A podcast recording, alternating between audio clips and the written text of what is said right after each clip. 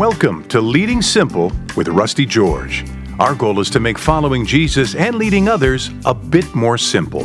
Here's your host, Rusty George. Well, welcome to episode 174 of Leading Simple. I'm your host, Rusty George. Boy, I'm excited about our conversation today for a couple reasons. Brian Marshall is a good friend of mine for many, many years, and he's an incredible campus pastor at the University of Kentucky, a campus of 24,000 students, and he runs a college ministry that deals with thousands of students every single year. He's going to answer some of our biggest questions about, boy, how do we help our kids when they're so far away? How do we help them keep their faith when we've worked hard for them to get it? And what do we do with a child that seems to be showing signs of depression, anxiety, distance? What do we do? Brian's going to help us out. Well, today and throughout this month uh, and the next couple of months, we are really on a mission to sponsor 1,000 kids through Compassion International. Um, over the course of COVID, we have had a lot of kids in the backlog system of compassion that have not been sponsored, and we want to help bridge that gap. And so we're asking you to prayerfully consider uh, sponsoring a child. It'll cost you about 40 bucks a month. And boy, most of us spend that on Starbucks drinks in a week. But this would provide kids in difficult situations, in poverty, to get medical support, spiritual support, physical needs met, and education and we want to sponsor a thousand kids. I've been a Compassion sponsor now for several years. We sponsor several kids through Compassion. I've been on the ground where these things happen. I've met the kids. I've met my kid that we sponsor. He's incredible, and it's an incredible organization. They've been around for over 65 years, and you can be a part of this process and project by going to compassion.com slash rusty. If you do that, then we know how we're doing on our goal to sponsor 1,000 kids. Compassion.com slash rusty. Well, today got a great conversation for you. Can't wait for you to hear it. Here we go. My conversation with campus pastor Brian Marshall. Well, Brian Marshall, welcome to the podcast. Man, I'm so glad you're with us. We go way back, but for people who do not know you, and I have told no negative stories about you. so uh, they're all thinking positively right now. Uh, please uh, tell us a little bit about yourself.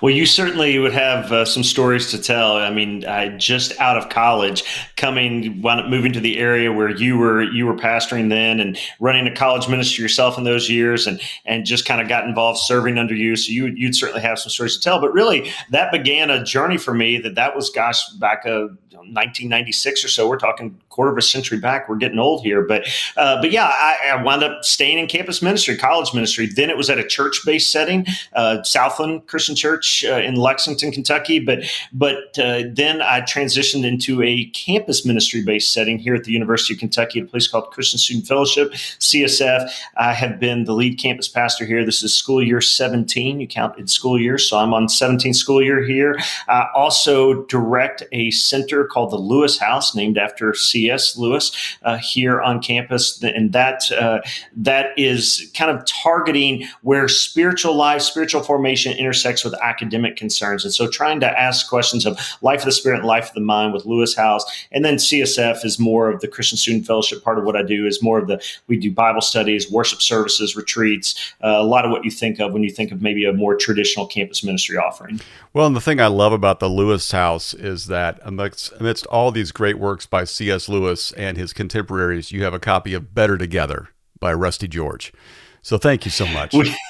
We, we, we do have a, a, library here of about uh, 7,000 books or so, and you, Better Together made the top 7,000. it is on the shelves. Well, that's better than Amazon. Oh, that's great. Thank you. All right. Well, yeah. I, I, have a lot of questions for you about college kids, and I feel like I'm a little bit even more interested now since I have a college age kid. Um, but you've been dealing with college kids for a long time. I did for about nine years before I came out here. And I know a little bit about college ministry, but campus ministry is different. Help our, our listeners understand a little bit as to what that looks like, what a campus ministry is. Yeah, so a campus ministry and a college ministry at a church, the, the one of the big things I would I would distinguish is proximity. Okay. So uh, a lot of churches you know the flight to the suburbs where you know a lot of people have gone to the suburbs and a lot of churches have gone. There aren't a lot of healthy churches in you know center cities to use a tim keller phrase. Uh, but so there a lot of the churches are, are on the outskirts of town. Well universities tend to be down usually in town because they're older and more established and this sort of thing. And so what a what a campus ministry that would distinguish itself from being a college ministry of churches. We're, we're right here on campus. Mm-hmm. Uh, we're blessed enough to have a uh, facility. Actually, we have uh, we're building a second facility on campus, so we sit right in the middle of of campus. And and one of the things that the advantages that gives us is at a, in a church type setting, you usually see your people once, maybe twice a week. Mm-hmm. We see our students three, four, five times a week. I mean, students just because particularly for ours where we sit, we sit right in the middle of the UK campus. Uh, I mean, students just come here and they in between classes to study uh, grab coffee, grab a muffin, whatever. We always have food laying around someplace. And so we see our students a lot. Uh, I think that's probably the proximity and the amount of time we get to see people is, is one of the main differences. Yeah. Okay. So connecting with students, I mean, that's half the battle. I mean, you really got to even win their interest to start with. And you see this in the church model as well. There's a bit of an attractional side of things to get people in the door. But I know that you guys have become newsworthy and even Guinness Book of World Record worthy of some of the things that you guys have done to connect with students. So tell us some of the crazy things you've done to be uh, reaching out to them.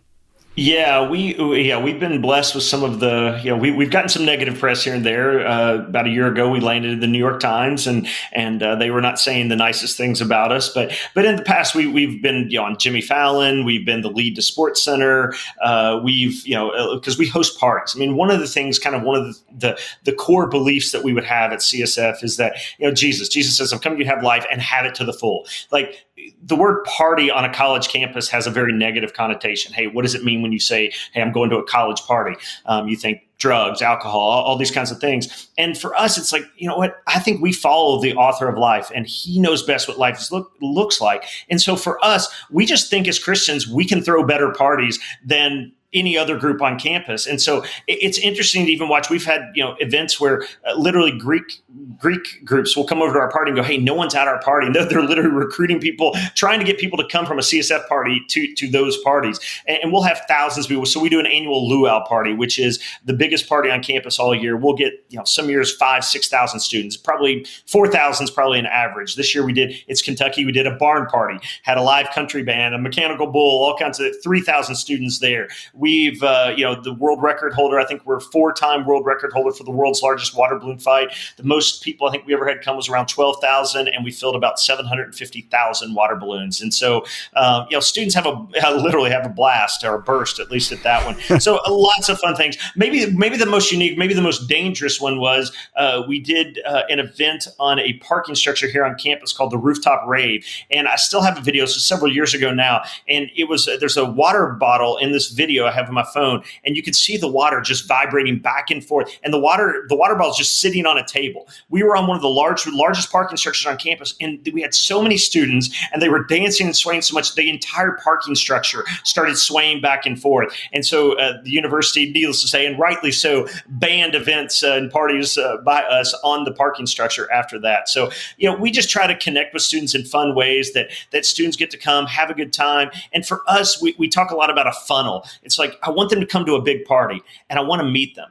And, and I want to start to, you know, and even a lot of times they'll say, Hey, gosh, if this is what you're doing, tell me more. And they'll sign up for one of our text message list or email list. And then, then we start this process of inviting them down the funnel. I mean, ultimately what we want to try to get every student involved into is a small group Bible study. Usually they're 10 to 12 guys, girls uh, in a group. Usually they're, they're same sex, but groups, but I want to take them from a large party to maybe something like a large worship service, then maybe take them on a you know a weekend retreat with it's maybe a little more intimate, and then ultimately hopefully get them into a Bible study, go grab lunches, that sort of thing. There's a lot of different ways to do that, but uh, we start our beginning of the year stuff is just a lot of great parties where mm-hmm. students can get a sense of like, man, I want to hang out with these people. Okay, so let me ask you about that because you are not a college age student anymore. Uh, you're near my age, if I remember right. And so there's this feeling of if I'm trying to connect with college age students, I have to behave just like them, look like them, act like them. How, how do you do that? I mean, you got 12,000 people rolling around for a, a, water balloon fight and you're out there just kind of working the crowd. I mean, give me the give me the top three questions or comments you try to make to engage with a college age student. Yeah, college. I do. I turn I turned fifty. Uh, my next next birthday next August. College was a few years and a few pounds ago. Uh, so, so it, it, it, definitely. I don't look like a college. College students don't typically guess my age. They don't get me for fifty, but but they're you know I had a, someone tell me like, yeah, you look like you're forty one. okay, well, great. You know what? I'll, I'll take I, that. Yeah, I'll, I'll take it. Yeah, absolutely. But you know, I think for me, uh, I, have given up that sense of trying to to be a college student. They have in spades people their own age, thousands of people their own age around them. Mm. I think for me, I just try to be just a, a genuine presence in their life of somebody who cares about them, somebody who, you know, somebody comes to one of our parties. I, am oftentimes at the gate just high fiving people, passing out, you know, Ale 8. Ale 8's a, a, you know, kind of something akin to a Mountain Dew or something, but it's a flat Mountain Dew, is what it is. Yeah, that's that's a fine way to describe You know, handing those out the doors as people come in. Yeah, I'm not an Ale 8 fan, but it's a Kentucky beverage. People people love it. And so I'm just there trying to connect with people. Hey, what are you studying? What made you pick UK? Um, hey, how'd you hear about CSF? You know, what can I, if you need anything, man, reach out to us. And so um, just just trying to have just to have a place on campus because so many people come here. They may know one or two people from their high school, but by and large, people go to college and they don't have a deep connect, a deep circle of friends the way wherever they came from. And so they're looking for something like that. And so I, I, if I can just be a friendly face, you know, as at my age at this point, I'm more of the dad who's connecting with them, or yeah. you know, I was the older brother in my 40s. But we've got a lot of younger staff who they can do that. Hey, I'm 22, 23 do that type of relational work. For me, it's more of just I just want to be a, an older figure who cares about them, and everybody wants to be loved. Yeah, no, that's really good. Um, okay, I, I want to drill down on this because uh, I remember when I was in college age ministry, usually around September, October, some mom from some you know county in Kentucky would call me up and say, "My son, he's at UK and I need you to call him and get him to come to church cuz he's got a really good heart." Well, that probably means he's out living it up his freshman year. Um, what are the things as parents that we assume about our kids uh, when they go off to college that aren't accurate and what are the things that we we probably should be assuming about them that we often miss I mean, what do you think we kind of overlook there or miss out on? I think probably what we miss out on is the opportunity to form our children in in deeper ways than we realize. Mm. Um, I think that um, everything that we do is formational in life. Everything that we do, and I think we miss out on um, that that how I teach my kids, what I teach my kids to love is going to have immense uh, impact on their lives. I mean, I will say, just to, not to be discouraging uh, about this at all, because I do see plenty of students who come come to college, they have no faith background, or maybe came and thought, I'm going to leave my parents' faith behind when I get to college to do this, and they come to a place like CSF or another campus ministry, and they get connected, and they go, Wow, no, I don't want to leave this behind. In fact, actually, I'm more serious about my faith now than I was in high school, or I didn't go to. It. So, so there are good stories, but those are some of the toughest phone calls to get when when parents call and say, "Hey, you know, we went to church some, but we were involved in sports. We missed a lot of church because we were out, you know, at volleyball tournaments and soccer tournaments and all that stuff. Eh, can you get my son now to be serious about his faith that he's in college?" That's a really, really hard phone call. We do it. I will call every student who, who's given to us, but that's a really hard phone call to get. And so I think the recognition for for parents is that start really young uh, I don't think you can start too young in teaching your your your um, teaching your kids what to love.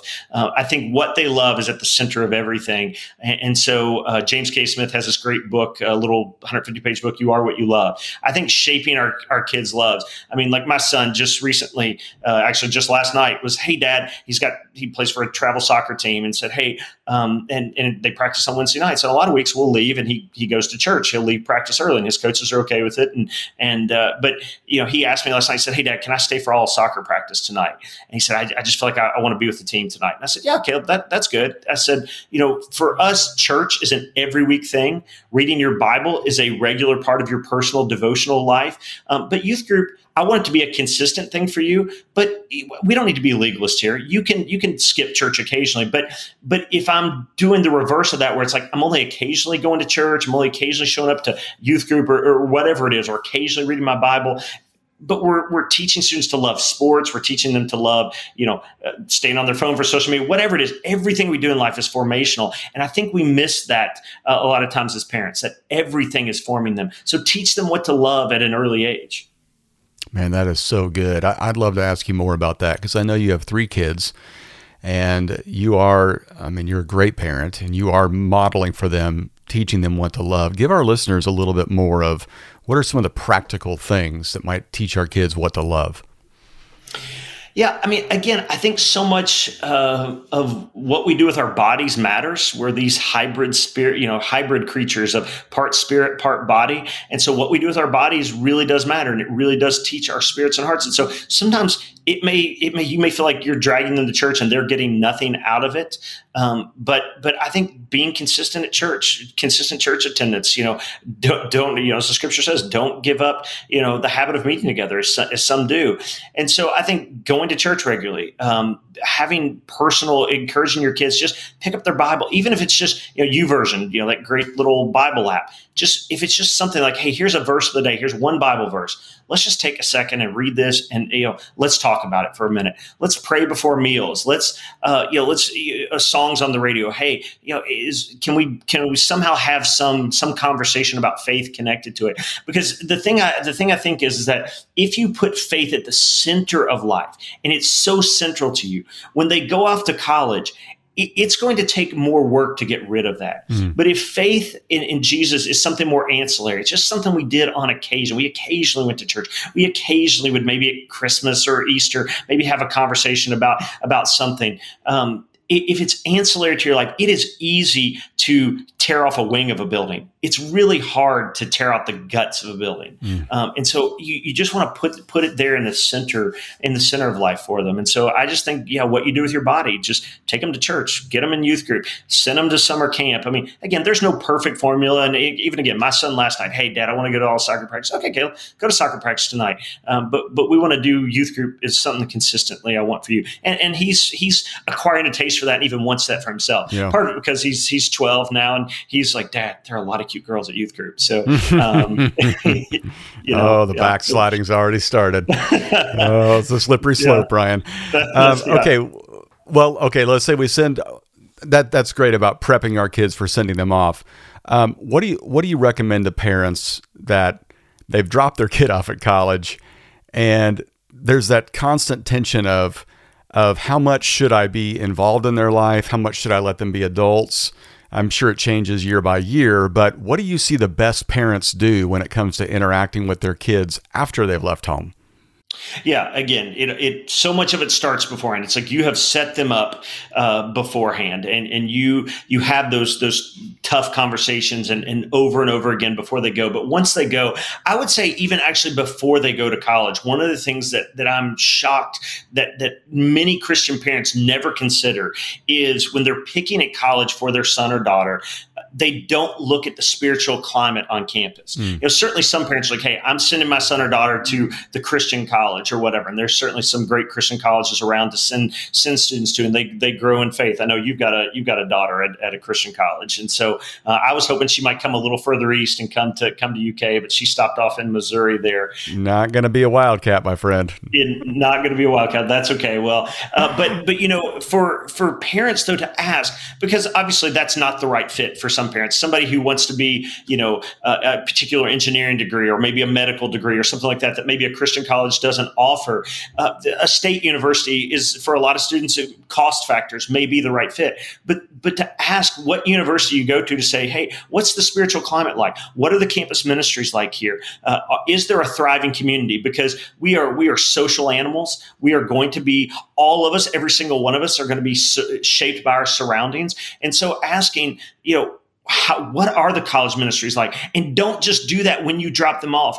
After you've made that college decision, well, hopefully there's something there. But I think so many times we think about ourselves, we think about our students, our, our, our children, and we think about what questions. What are they going to do? What are they going to become? And, and I think the formational, the foundational question is who, the who question. Who are they going to be? And so you, you ask that question ultimately as Christ followers, we go, Hey, I want them to be a Jesus follower. I don't care if they're a doctor, lawyer, nurse, school teacher, you know, stay at home mom, whatever it is. I want them to be a Christ follower. Um, well, then don't don't just ask what questions when it comes to college ask who questions as well. Who are they going to be around? Uh, who is the community? What what this christian community who are going to be the people that that encourage them to follow jesus? So i think you know that would be a key question right before it will in the selection process of college that i'm shocked more parents don't make. Once you drop them off pray um, send money to campus ministries like CSF. Our address is uh, something. No, I'm, I'm kidding. But uh, we have a lot of generous supporters. But you know, pray for them, encourage them, let them know. Uh, one of the things I love is when I see parents come through on their college tours and they bring their sons, daughters, and they go, "Hey, here's CSF. Can I introduce you to the staff? And we, we love it. I, I, would encourage parents to even go to a campus ministry environment. We have high school students uh, who show up at our campus ministry stuff because they go, Hey, I'm thinking about coming to UK. Well, then come check out CSF, be a part of a worship service night, and you can see what it's like. So, uh, you know, I, again, I hesitate to be too negative about it, but once you drop them off, you have you have let them go. I mean, if if I could use the comparison, it's like once you've you've handed off your daughter. I know you and I, you've got a couple daughters. I've got a couple daughters and a son. Once you put their hand in the hand of that person they're marrying, like I, am surrendering a lot of my influence there. Um, yeah. And so uh, I want to I want to maximize that influence in helping them make the good decisions about who to marry. Similarly, I want to maximize my influence before they go to college and the types of things they'll be involved with at college. Okay, let's say that they've gone off to college and they're a year or two in. Um, and and they're struggling, but they don't want to talk about it. You know, I, I, hear horror stories all the time of we hadn't heard from her from for days, and so we actually drove out there to find her, and she was in depression in her room in the fetal position. You know, are, are there are there uh, warning signs that you've seen in students that parents should be looking out for that might point towards depression, anxiety, suicidal ideation, eating disorders, those kind of things that a parent could be on the lookout for via text, phone call, FaceTime, whatever? Yeah, I think I see a lot of things with isolation. Mm-hmm. Uh, I think obviously just having come out of uh, you know some pretty serious uh, lockdowns on university campuses across America last year. And in reading some of the literature that's coming out about that, not surprisingly, students were were really struggling with uh, right. you know depression and, and the like, and, and, some of the the ramifications of that. And so, I think one of the big things I would listen to if I was a parent is, do I hear them talking about friends? When I call them, they say, "Oh yeah, last night we went out with such and such," or you know, I'm, I'm studying with my you know a group of people from my biology class. We're meeting over at the library, and then we're going to you know grab a bite to eat afterwards, or those kinds of things. I think listening to do they have friends because the students I see get in trouble are those students who they, they maybe move, they don't they know one or two people, but then they get to college and those people find other friend groups, and now it's like ah, I feel stranded, I'm stuck and alone. And so I would listen for community markers in their life. Do they have those those people, or are they just just are they just all alone? And that's again where uh, helping them find a Christian community on campus is is is so pivotal because uh, it gives them a place to go. Okay, I don't just have to hang out my dorm room alone all weekend. I've got some people to go on a hike with, or go see a movie with, or, or whatever it is.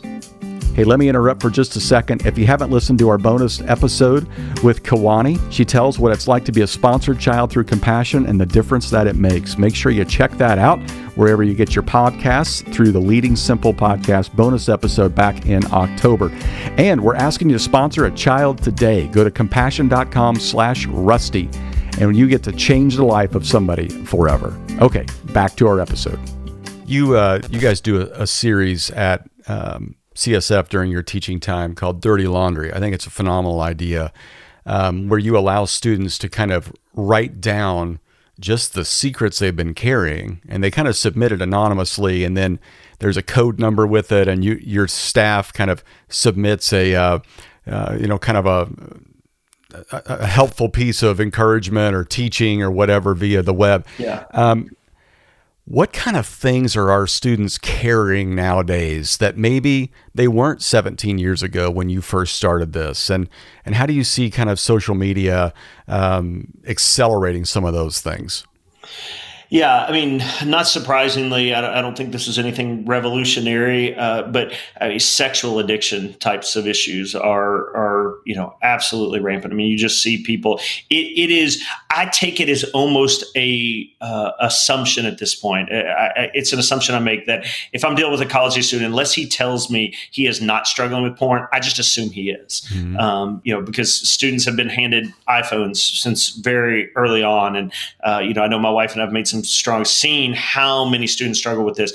We, you know, there's there's other phones that have come out there. We just bought a, something called the Wise phone, where there's it's a phone that can text, they can you know send us messages and whatever, but there's no internet connection, there's no anything like that. Even the pictures that are sent in get sent into a family portal. So uh, you know, it's got navigation devices, all that stuff on it. Hmm. Um, but I just see people coming in with so many addictions, and I hear students actually. Uh, one of our one of our staff members comes to mind here, a young guy. He said, uh, "When I was in high school, I begged my parents for an iPhone, and they refused. They just said, "No, we're not doing it. We're not getting it. You know, when you're out on your own, you make your own money. You, you want to buy it. Uh, you're in college. We can't stop you. But while you're here, you're not going to have one." He said it really caused some some uh, some tension points with his parents. And he said he got to college and he started talking to all his friends. He realized they all had porn addictions, and he Mm. And and and he said, you know, I was really, really thankful for my parents for protecting me and, and being willing to go, I don't care if you're mad at me. I don't care if you're mad at me in the short run, um, but in the long run, we, we want to produce character in you and, and filters and all that stuff that parents put on. Uh, your kids are always going to be smarter than, than, than parents on this stuff. And so they're always going to, because it only takes one friend at school to tell them, hey, here's how you get around the filter, here's how you do whatever. And then you're not going to be the wiser to it. So, so, you know, I think sexual addiction is obviously an enormous one. Um, I, I do think there is, uh, just overall mental health issues. I think depression is more widespread, anxiety, those kinds of things. I do think social media is a is is an enormous problem. The literature bears this out that you can see it tracking the data in young people, especially the rise of the iPhone and the rise of social media and the like. That um, it, it, basically mirrors um, the percentages of people who get uh, iPhones. Not to say everybody has this, but you can watch the proportionality. Um, works itself out in this regard. And so, yeah, it used to be we had to compare ourselves to the people around our high school, um, but now you have to compare yourself to people in every high school in America. Like, what's that person look like? What are they driving? What do they look like? What funny videos are they posting? What dangerous things are they? And it's just this t- total comparison game that just it just wears on people. It particularly wears on young women, I think, um, and and I see that with with young girls, but but guys as well. It has its own toll on them. So I would say probably sexual addiction, uh, mental mental health, that sort of thing, are some of the big ones that I see. You know, I think we often assume that when a, a student goes off to college that they're an adult now and they're ready to handle the world. But I was listening to a podcast the other day, and this, uh, you know, parenting expert and psychologist talked about that actually a, a, you know adolescence lasts from about the age of 9 to 25 now. Mm-hmm. the, you know that's how long it takes your brain to fully develop. And you are so sensitive during that time that you really can't weed out a lot of the things that come in. And and you know we look at it as adults and go ah that's nothing. Stop doing that you know? But they look at it as this is the biggest problem I've ever experienced. You know this is the biggest thing in my world. So with, with that in mind um, you've seen a lot of college students. You've been through a lot of school years. Do, do, college students, is it like high school, like the Breakfast Club? There's like five types of people, and now we're in college and there's five groups of people. I mean, are, are there some broad generalities we can look at and say, yeah, there's four or five different groups of kids in college, and we can kind of figure out where our kids fall into that? Yeah, you know, I, I think some of the the broad distinctions that that used to hold don't quite hold in the same way they did. You know, it used to be like if you were a if you were an athlete, you know, you weren't reading Lord of the Rings. Uh, you know, it's like, well, you're you're part of the nerd group or whatever, and and you know, and vice versa, whatever. But there there does seem to be, and I think I think. Uh, you know, there's a lot of different reasons for this, but some of the broad distinctions don't hold. But but I would say, you know, yeah, you certainly see there's people uh, plays at a school like UK. There's athletes. You know, there's about 500 uh, athletes here, and and they kind of you know can have their own world and their own commitments. I would say there's there's partiers, people who come to college. And it's like, man, I don't care anything about. I don't care if I make it past year one. I don't care if I make it past semester one. I'm just going to you yeah. the negative, the darker terminology uh, uh, or the darker way of using the word party. They're going to be out there. Uh, you, you know, you certainly have your um, your um, your Greeks, the Greek community, people who you know that's where they find their community. You you certainly on a campus, most campuses today have groups that would be you know they would probably view themselves as social justice advocates. They're they're on campus to learn more about how to impact the world in the ways that they think is is is going to be helpful. You you you probably have some people who are what I would call the just here's. Like I'm just here because you know I just always thought I'd go to college. I, I want to get a decent job, and so I'm not passionate about academics. I'm not passionate about getting straight A's or whatever. But but I but I, am just here to get a degree. Uh, and of course, there's you know there's a lot of students today, and, and actually I want to encourage parents of this. There are a lot of students today who who want to follow Jesus on campus, mm-hmm. and campuses don't don't publicize that. They don't talk about that because of uh, some of the connotations of that. But there are pretty much every campus that, that, I know of, there are communities of uh, uh, communities who are following Jesus of college students. Now, some campuses have more than others and are, are more thriving than others, but but there are Christians on, on campuses across America. So every every parent I know of a kid that's in college suddenly is very interested in helping their kids find their faith whether they ever were before. And we talked about that a little bit. Mm-hmm. But you just mentioned there are some on campus that really do want to follow Jesus, and obviously some that are not, but might find themselves in such a crisis when they realize, boy, I really do need hope and help. What are some books, resources, blogs, websites, podcasts that you're finding are helping students right now make their faith their own and develop their faith? I mean, there's, gosh, there's such a plethora of stuff out there. In fact, it's it's some ways it's because there's a thousand, there's 10,000 different options out there of pastors and young Christians and these sorts of things who have these podcasts and whatever that are out there. But, you know, I, some of the students, I saw just from my local experience here, some of the ones that I hear people talking about, you know, the Better Together book was one that, that really, of course, yeah, goes without so, saying. Yeah swept, swept across campus. Uh, but besides besides Rusty George books, uh, you know, I, Jon Tyson is a pastor out of New York City uh, yeah. church. Uh, he's at a place called Church of the City in New York.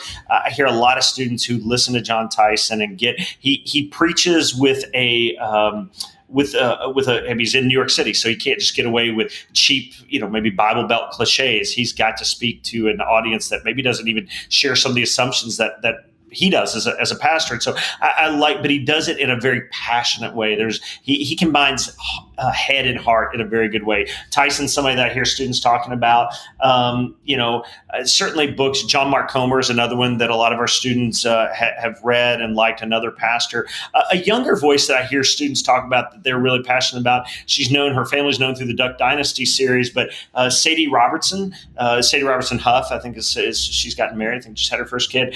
she is someone that a lot of our girls listen to. I hear people go, oh, Sadie, I love it. And I've, I've heard her preach before. She's actually very, very gifted. I, in fact, gosh, seeing her on stage at, at Passion a couple of years ago, I was not there personally, but I watched the video and I thought, oh my goodness, this girl is an amazing communicator at whatever she was in 23 years old. Uh, just she she's another one that, that a lot of people listen to. But but again, I, Tim Keller, Tim Keller goes is one that a lot of people listen to and like.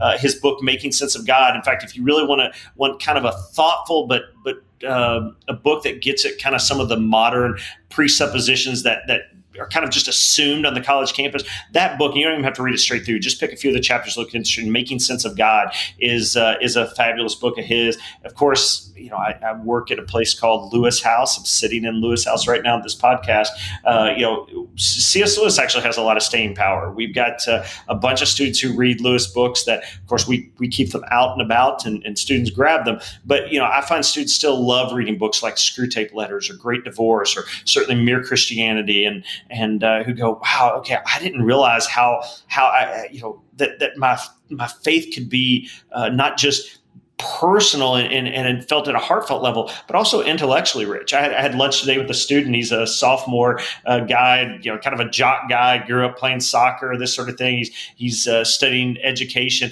He said he went to a Bible study that we had sponsored here at Lewis House actually earlier this week. And it was a professor was, was leading it, uh, study through first Peter. He said, I didn't even understand half the words the professor used, but he said, he said, I got that he was serious about his faith, and I got that there was way more to faith than I realized. Mm. He said, and I absolutely loved it. Um, and so, um, so yeah, th- those are just a few of the resources. Again, there's so many, so many things out there, so many podcasts, and, and like it'd be hard to hard to name. But um, you know, I, the thing I would encourage parents to do would be start thinking for your children before they have to think for themselves. Um, right now, you get to experiment with ideas and, and talking with them through things. They're on like a three foot tightrope and they're just kind of walking through things here, uh, uh, you know, that narrow way Jesus says to follow him, they can, you know, if they fall off here, you're right there. You can help pick them back up. It, but you send them off to college, they're further away from you they're not three feet off the ground they're 100 feet off the ground. And so and so think help them think push yourself listen to podcasts listen to youtube videos on critical race theory what does that mean as a, as a, as a christian? And there's different views on how christians lean into that or uh, stuff that the university i had a meeting today earlier with a girl who works for the university and she's being forced to to share some things about uh, dei diversity equity inclusion that she's like you know I, I some of this stuff makes sense to me as a Christian, but the extremes to which some of it goes, she's like, I, I just don't think I can. I, I want to espouse that, and she's like, I, she's feeling kind of pressured into to saying some things she doesn't. So I would say, as parents, just think for your kids because uh, before you send them off, because there's going to be plenty of people who are who are thinking hard about how to essentially convert them when they come to college. And I do think conversion is the right is the right word there. Yeah, that's so good.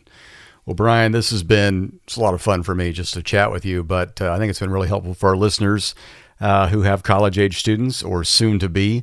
Uh, a great cautionary tale, but also encouraging as to uh, just how smart our kids are and how we can help them. So, thank you. I appreciate this, man. Yeah. Thanks, uh, any uh, any, any funny moments on stage you care to share? We uh, we often ask our, our communicators to tell us a stage faux pas that they have made.